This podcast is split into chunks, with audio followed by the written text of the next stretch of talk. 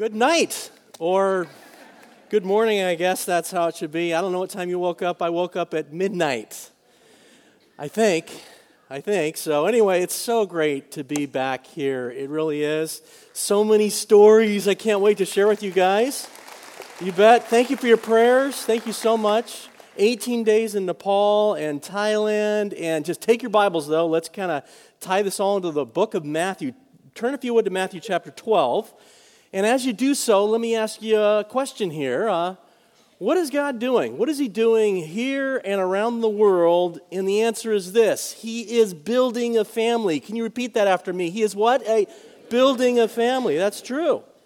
Here's a picture of our biological family. Here's my wife and our three sons, and also uh, Bridget. She just was part of our family, added to it. They got married. This is my earthly family, my temporary family, but guess what? You are my eternal family. And that, that's a big picture truth that we need to remember. We need to think about this because we're going to talk about it this morning. And, you know, in the Bible, uh, we're, we're, God is our Heavenly Father, right? We're, we're encouraged to pray, right? Matthew says, Our Father in heaven. And, and Jesus, He is our Savior, but He's also our brother. Uh, the book of Hebrews says this Jesus is not ashamed to call them brothers. And as, as believers, we have thousands of brothers and sisters. Some have gone on to glory. They're part of the family. Others are, are still with us. And we need to be thinking of that. Keep that in mind. Question How do you enter the family of God? The answer is you must be born into the family of God, and that comes through faith.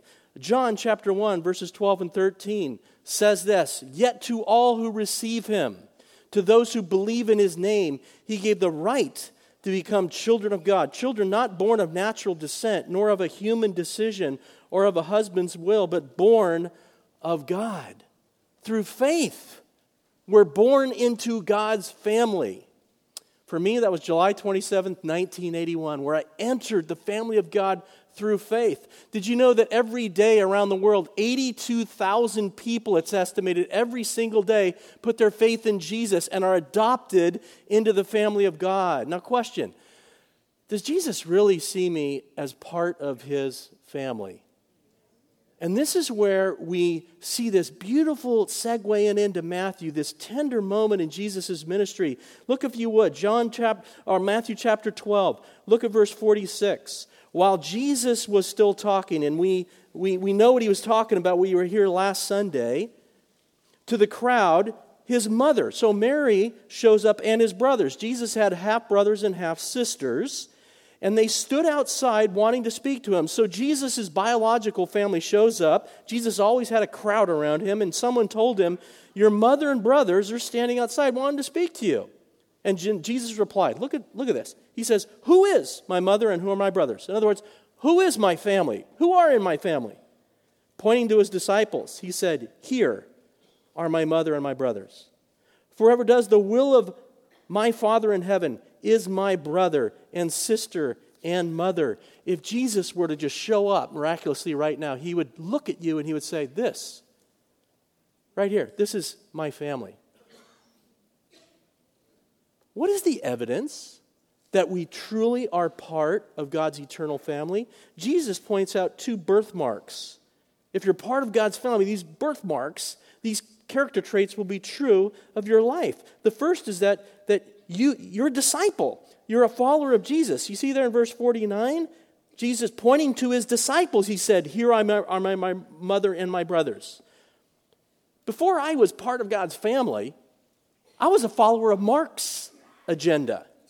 But once I was brought into the family of God, my will was changed, and I'm, I'm, I'm following Jesus now. And that's the, the, the, story of your life as well. Anyone who's part of God's family is following Jesus Christ. You're a disciple of Jesus.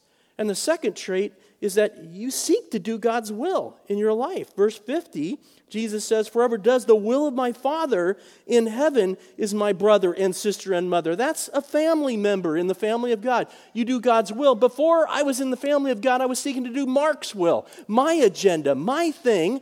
And then Jesus is Lord of my life. I'm part of God's family, and it's about God's will for my life. Not that we live that out perfectly, but it's the passion of our life. Something has changed where we're doing the will of God. Like, like Jesus prayed in the garden. Remember what he said? He said, Not my will, but yours be done. See, this is what God's doing all over the world. He's building a family. He's building a family of those who seek to follow him as the, a disciple and do the will of God. That's what he's doing all over the world. And like I, I shared, I just returned from this trip to Nepal and Thailand, where I met all of our brothers and sisters that we have mission partnerships with.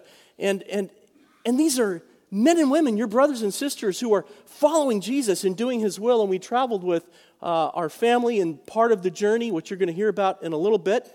Uh, that's James, my son, and Bridget, his wife, and Tracy, my wife. And, but for the rest of our time this morning, what I want to do is I want to tell you family stories.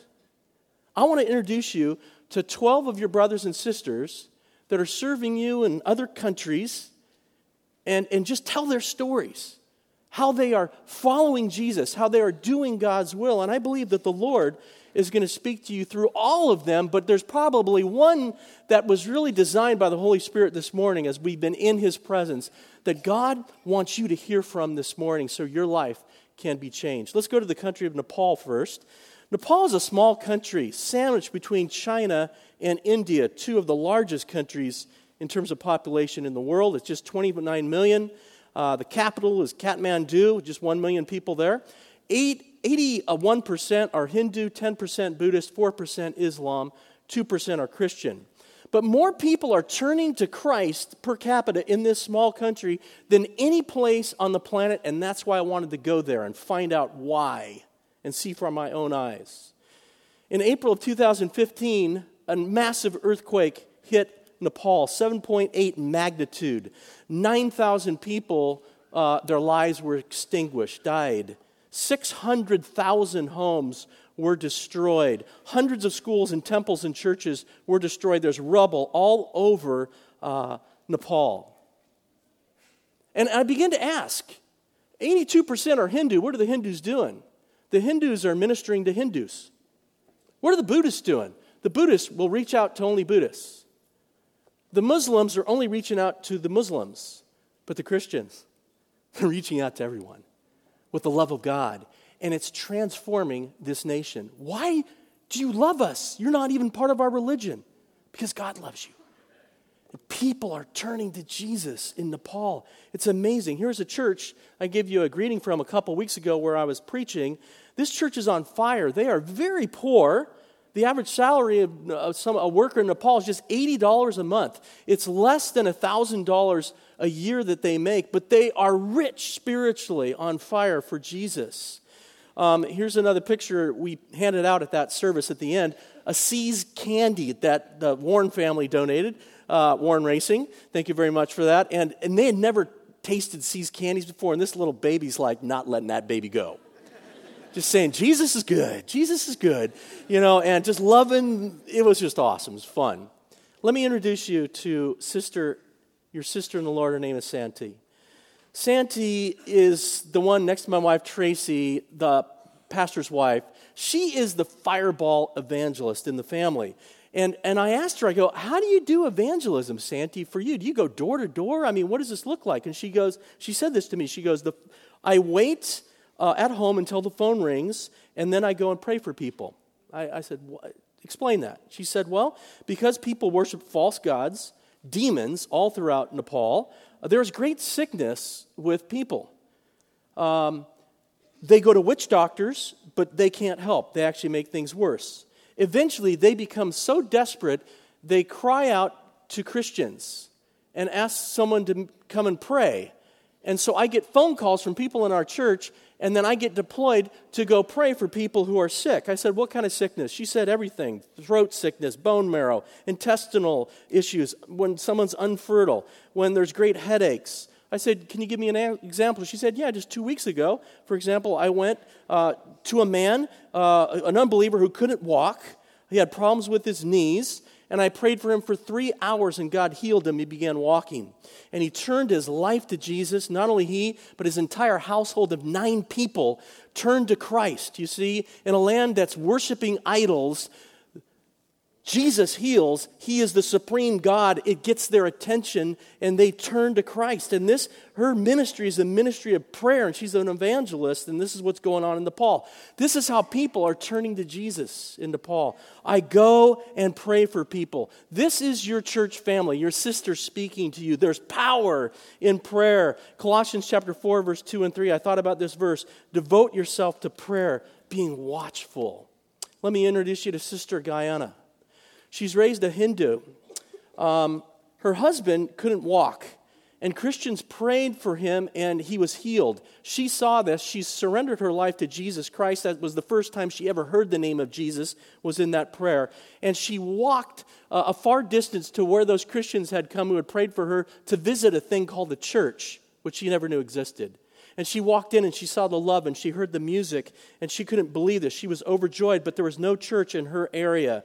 She had an inheritance, it was her property that she was given from her family, handed down. She sacrificed her entire inheritance to build the church that I preached in, the Ephraim church, so that church could be planted. And since then, that church has now planted three other churches. And she said to me, I have chosen to serve God with all I have.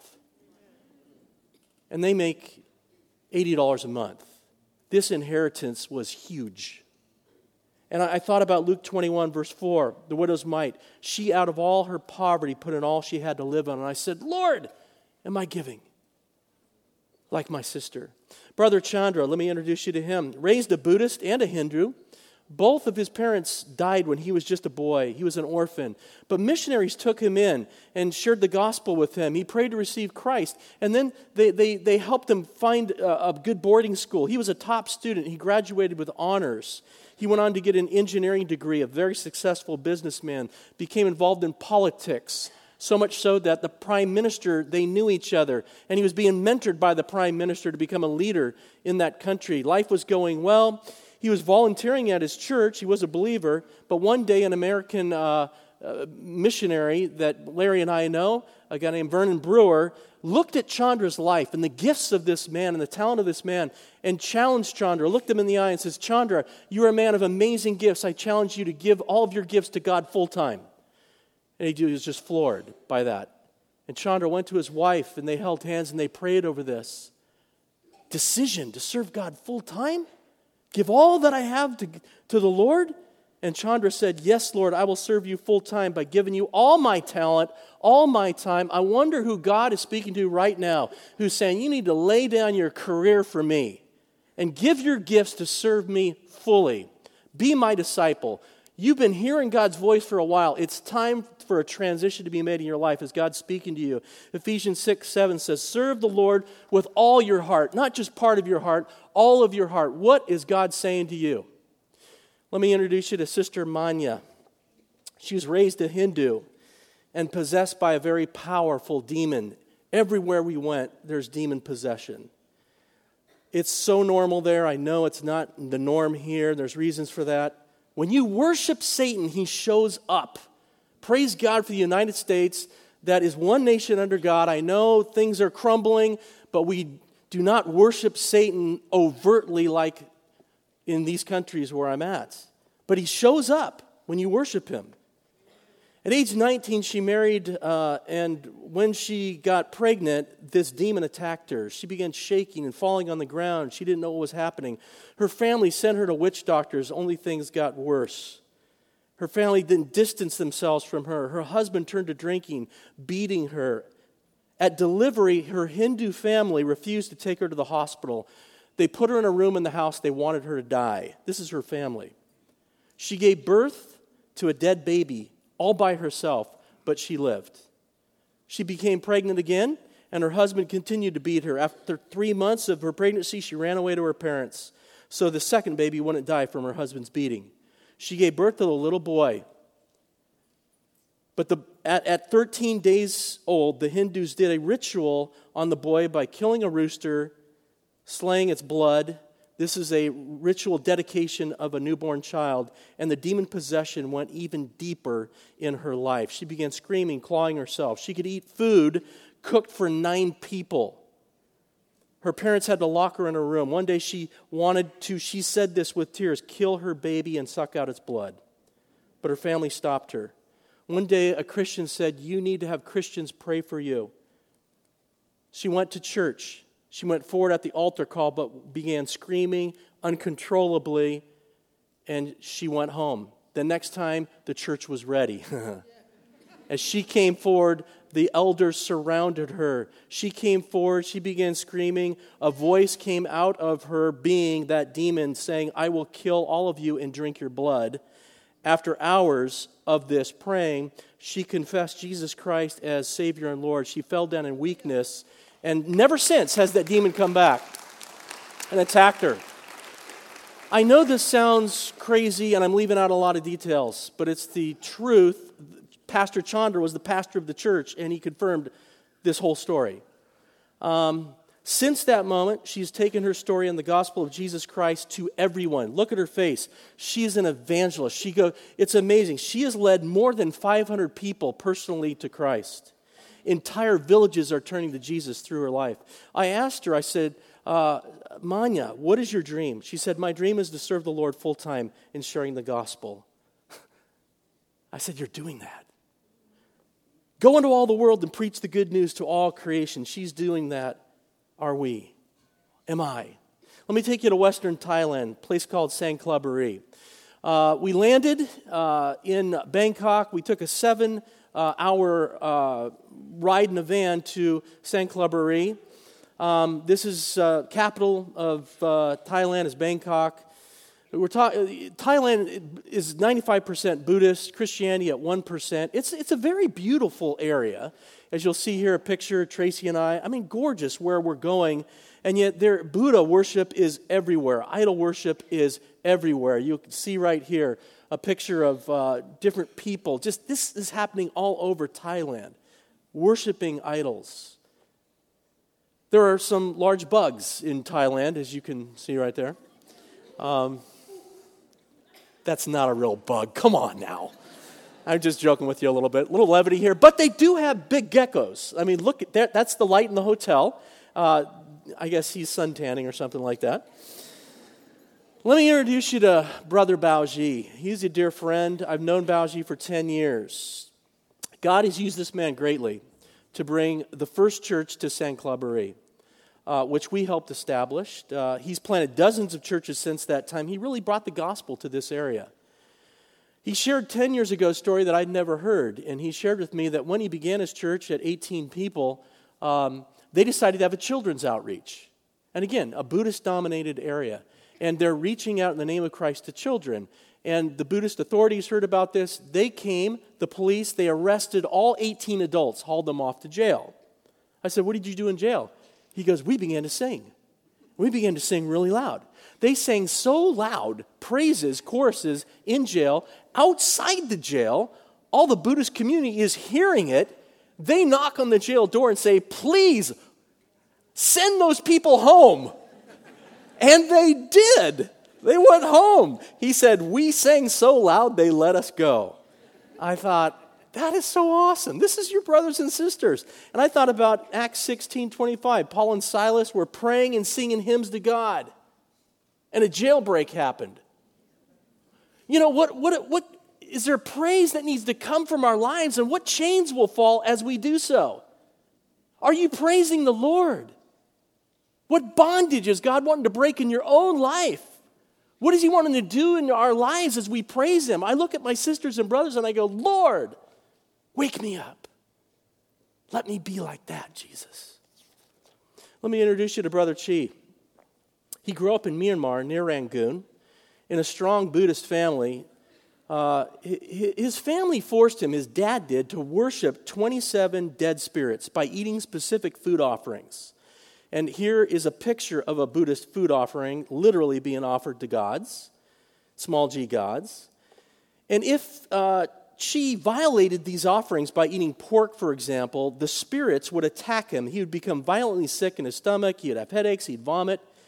In fear of these 27 spirits, he literally ran away from his dad and his family. He's been gone for 12 years. And he found himself being led to a place called Three Pagoda Pass. And there just happened to be this thing called the Christmas outreach. He didn't know what it was, he never heard of Jesus. He went there because he heard there was free food, and when he got there, we supported this Christmas outreach. We sent money to it, and Baoji was preaching, and that's when he first heard the name Jesus. For the next three years, he found himself working in Baoji's sewing factory, which is really a disciple factory, studying God's word, and finally he places his faith in Jesus. He's now one of Baoji's church planters that we support. His vision, I, what's your vision? I asked him. And he said, My vision is go back to my family and plant the first church where I grew up. Right now, he's being trained uh, in a safe place with Baoji, learning how to plant churches so he can go back to his family. And I thought about Mark 5:19. Go home, Jesus said to your family, and tell them how much the Lord has done for you. It's very easy for us to think, you know, hey, go to Asia or go somewhere to share the gospel. But you know where it starts is with our family. It starts with, are you praying for a mom or a dad or a brother or a sister or an uncle to come to Jesus? This man is being trained to go back to a place that, frankly, I think he's a little freaked out at. 12 years he's been away, but his vision is to go there. Are we being trained to reach family for Jesus Christ? This is a challenge. Let me take you to northern Thailand, Chiang Rai. This is uh, where our church has helped build a training center, um, and you'll see that right now uh, in the northern part of Thailand. Here's all the Chinese pastors and our team down below. That's the training center in the background. Myself, Tracy, James, Bridget, Barnabas is there. We had a lot of fun in Thailand as well. We took a one day an elephant trip and we found this on the kind of the road. You can tell I'm overjoyed, right, with that? Yeah. And well, I was a little freaked out because it started slithering up toward my face. And then all of a sudden, though, my son comes in to the rescue and and that puts a smile on me because I know if it's going to bite someone, it's going to bite James, not me. And uh, so, yeah, okay. Let me introduce you to Mama. Oh, she's 76 years old. I adopted her as my Chinese mother. She adopted me as her American son. And we got we, we had so much fun. Uh, and the conference ended on Thursday night. I, the joke all the time was on Friday I'm moving in, Mama. And she said, good because I love to cook and I can tell you like to eat. And uh, so on, on, Friday, on Thursday, the last day of the conference, I presented her with this picture of me and her hugging. And I said, See, I'm moving in. You put this on your wall, I'll never leave. And uh, we just had so much fun together. You know, uh, Mama came to Jesus in 1994 in, in much pain. Her husband left her. By the way, you've had a husband or wife leave you. This isn't the end. It can just be the beginning. God can take something so dark and difficult, and make it so beautiful if we've got our eyes on Jesus. She couldn't even read at the time she came to know Jesus or write, but she learned and then she fell in love with God and His Word and she grew in her faith. She planted a church in 1997 where she remains serving to this very day. She has so much energy, so much joy. And she's at the conference, she's pointing around. She goes, You see that pastor over there, Mark? came through my church. See that other one? I raised him. See that other one? I'm like, are you serious? I, I, so I said to her, I said, Mama, what do you say when people say to you, you are too old to be a pastor? You should retire. I just wanted to hear what she'd say. And she said, You are never too old to serve. As long as I have life, I will serve the Lord. It is the joy of my life. Thought, Oh, I need to be like Mama more. Galatians 6 9, let nothing let us not become weary in doing good, for at the proper time we'll reap a harvest if we do not give up. No matter if God's given you life, don't give up. Serve Him. It's the joy of life. Let me introduce you to Brother G.I. Joe. You wonder why I call him G.I. Joe? You're going to find out in a second. By the way, why are we holding our hands like that? See his ring finger? It was cut off in a knife fight. You're going to hear about that. He grew up in a Christian home attending church with his family, but he didn't accept Jesus, pushed Jesus away, quit school at 15 due to his family having very little money. He went out worked in a factory. The factory kind of put him up in this kind of a slum, really, where he was living. Every time he got a paycheck, gangs would come in, beat him up, take his paycheck, and that went on for a year. Finally, he knew kung fu. He said, "Let's form our own gang." Then, and they got they had knives and they had metal rods, and uh, they, the, the gang shows up, and, and, and G.I. Joe, they beat that gang up. And next time, they retaliated. Then the, the other gang, gang came in and they beat Joe's gang up bad. The third time, Joe was really prepared, got his guys ready, and, and they put the gang leader in a coma for 40 days. And Joe became the number one gang leader, for this whole region. He would grow his gang to a size of 100. They would steal from the rich and keep it for themselves. he became a debt collector. His gang would investigate affairs. He would keep certain bidders away from bidding on jobs. He became so good at what he did, the police began using him to solve certain crimes for a price. Life was good. He had money, had everything. Uh, he walked into a restaurant, everything was paid for. Everything was free except he wasn't free. He felt lonely, there was no peace, he could trust no one, there was this emptiness. And one day, his family invited him to come home. He came home, walked in the door, and surprised, there was his entire church family sitting there. And they said, We've waited for you all day. You need to come to church for two hours. Reluctantly, he went. When he went in that church, they started playing music. He started weeping. The more they, st- he's saying, I'm a gang member. I never cried. And here I am in church and I'm crying. He cried so hard, he had this jacket on, his knife fell out and on the floor with a clank. And he said, No one criticized me. Well, no one would criticize you anyway. But, uh, you know, uh, so he, on his way home, he, he throws his knife away and he cries out to God. He says, God, if you're real, you've got to change my heart. If you can give me a bigger passion for your church and serving you than serving that gang, then do it. And God did right there. He never went back to that gang. He, he actually fled to a different area for three months to just get right with God. Then he went back to his family, sat his mom and dad down, and said, I've given my life to Jesus Christ. I'm going to serve him. And his parents said, Oh, ho, hold on, hold on, hold on. He was the number one gang leader and he protected them. And he's like, you know, don't take this Jesus thing so seriously, you know, son. They'll put you, they'll persecute you, they'll throw you in jail. And Joe goes, really? He, he kind of liked that idea.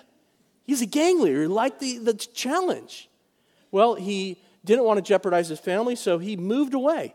He went on a three year preaching, reaching people for Christ, planting churches tour. Finally, he hears his home church persecution breaks out. They arrest the pastor, throw him in jail. He goes back to that church, pastors that church, plants another church. He's reaching people for Jesus Christ.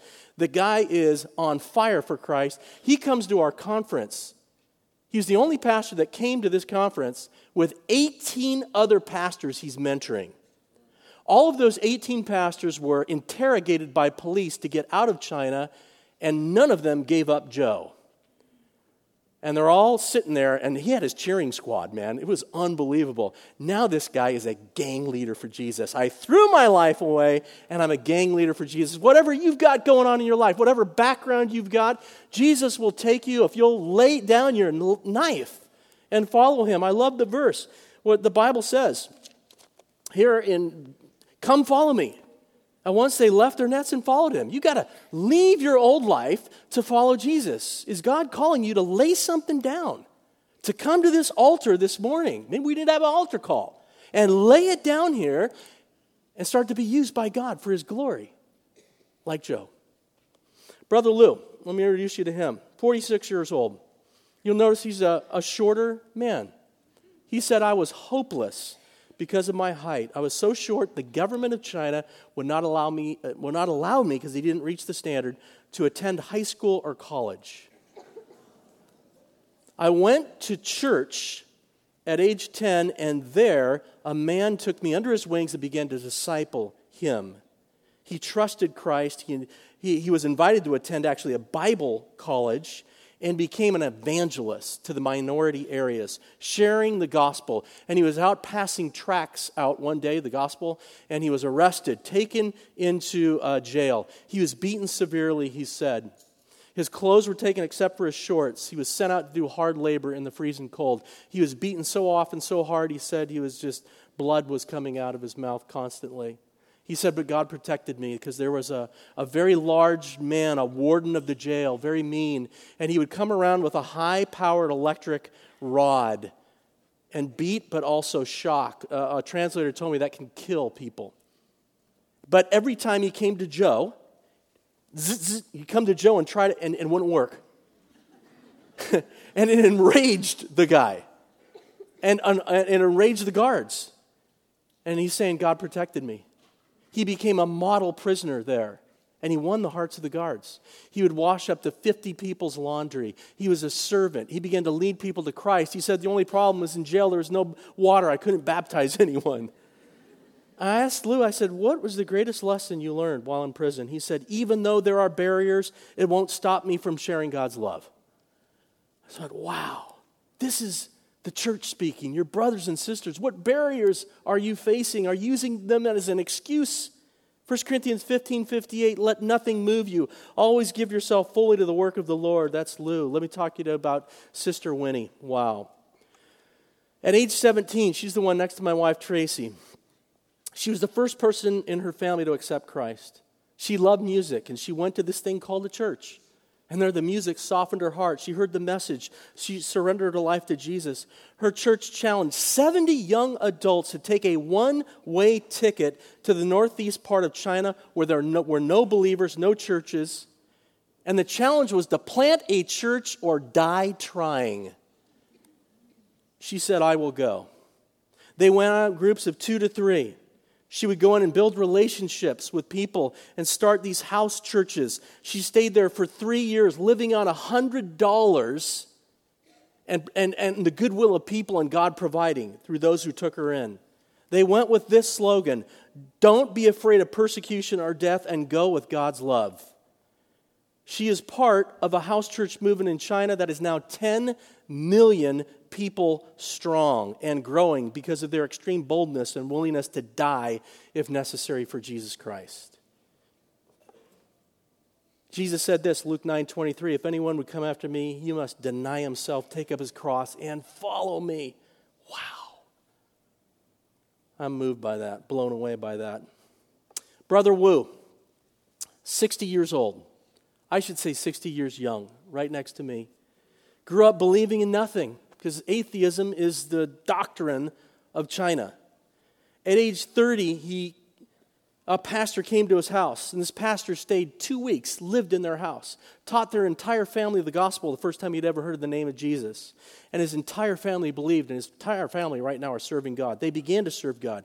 He, this guy has no formal training, but he had so much fire in his heart he started preaching and evangelizing, and in one year, he started 10 house churches.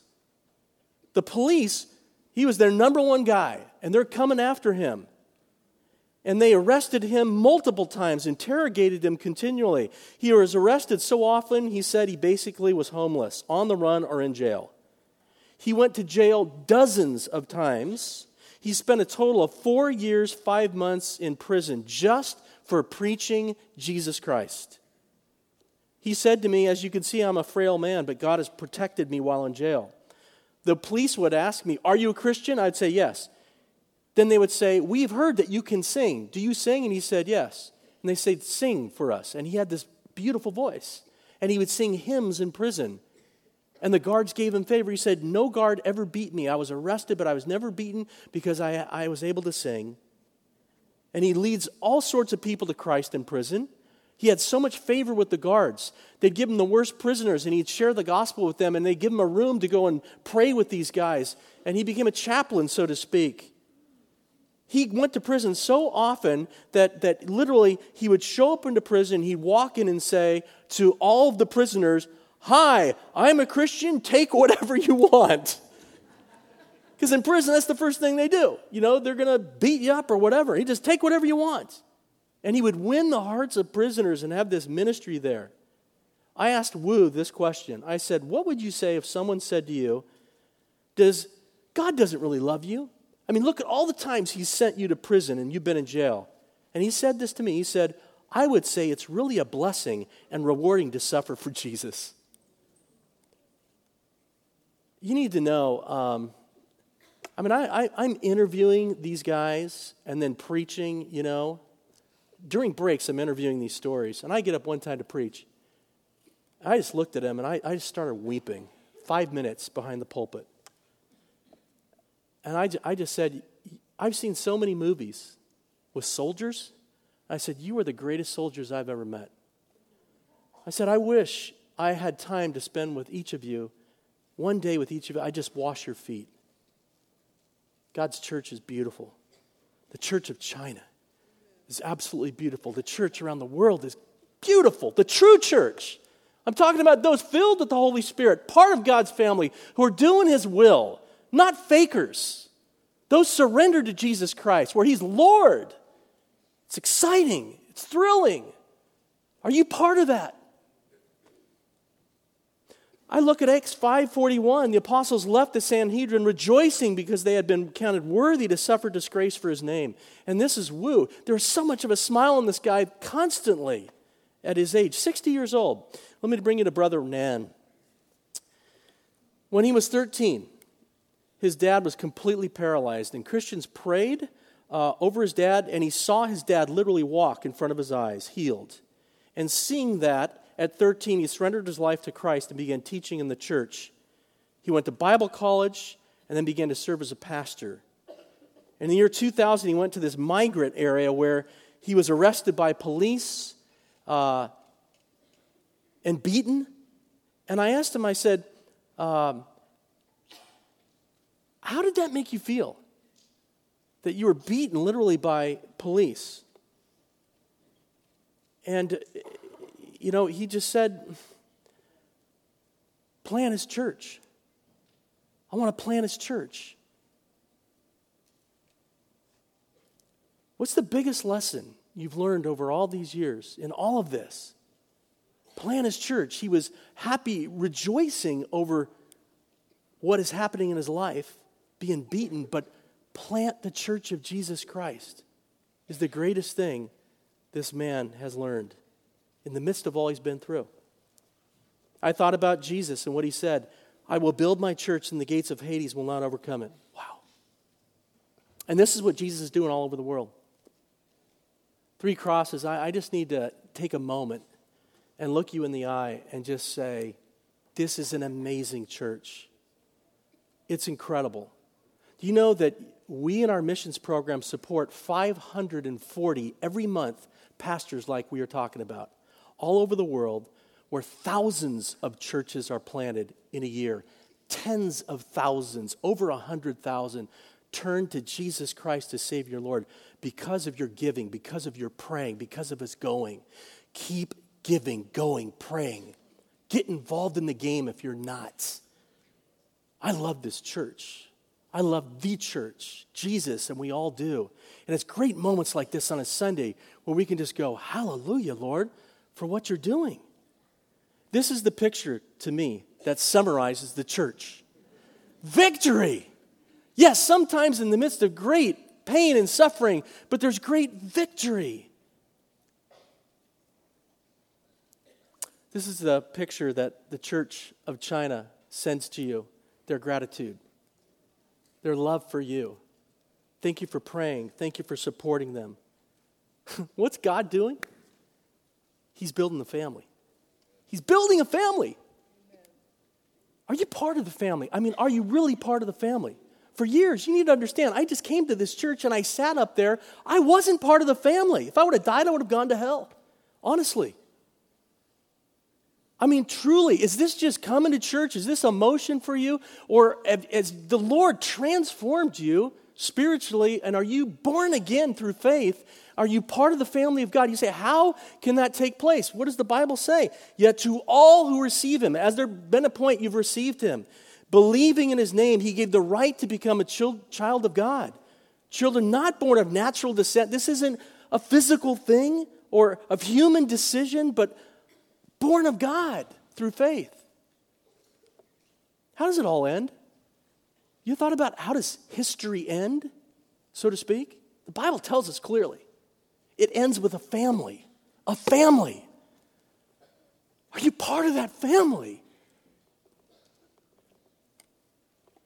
After this, I looked, and there before me was a great multitude. This is the book of Revelation, the last book in the Bible. There's this great multitude. This is the family that no one could count from every nation, tribe, people, and language standing before the throne and in front of the Lamb. This is the family of God from every nation, people, language, are you going to be there? Are you going to be there? I pray so. Let's pray. Jesus, thank you so much for your glorious family. You are our Heavenly Father, Jesus, our Savior, our brother. Lord, you're wanting to do a work right now in our lives. You want us to respond to Holy Spirit. We've been singing about your presence, and your presence is here. We felt you, and we're feeling you now, and you're moving, and you're wanting to change our lives. It's not about playing church. You're building a family, you're building a kingdom, you're bringing this gospel to this world, and one day history is going to wrap up in the family of God that will live eternally in glory. And some of us need to wake up.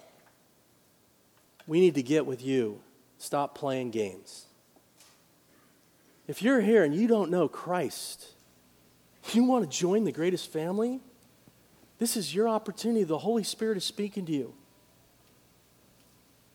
You can pray a prayer like this Be honest with God. No more games, just be honest. God, I'm a sinner. I don't know you. I'm not part of your family. Right now, take my life. I put my faith in you, Jesus. Bring me into your family. Be my heavenly Father. Transform my life. And you know, when he, and that miracle has happened right now. By faith, you've trusted Christ. And you know, the miracles don't stop when you become a Christian, they just begin. What is God saying to you this morning? What is he, how does He want you to respond to Him? Do you need to come forward to this altar this morning and lay something before Him? Like Joe, do you need to lay your knife down? Do you need to walk? Put, get up out of your seat, walk here. I'm going to invite you to come forward. If God is doing a work in your life, you come forward. Whatever it is, you can lay right here, just right down here as we're worshiping. And that act, God will see, and God will work and do a work in your life. We'll pray for you. Or you can come here and just pray by yourself. However, the Spirit leads. But some of you, some of you are young people here. You need to surrender your life to the Lord and say, Not my will, but yours be done. Let me be your disciple, your follower. Some of you, you're just giving little bits to God. It needs to be more. And the Lord's speaking to you. What story this morning from your brother or sister spoke to you? Respond to the Lord, the living God. Feel his power at work in your life. You come forward. Come to Him. Let's stand and worship and come to Him if God is leading you.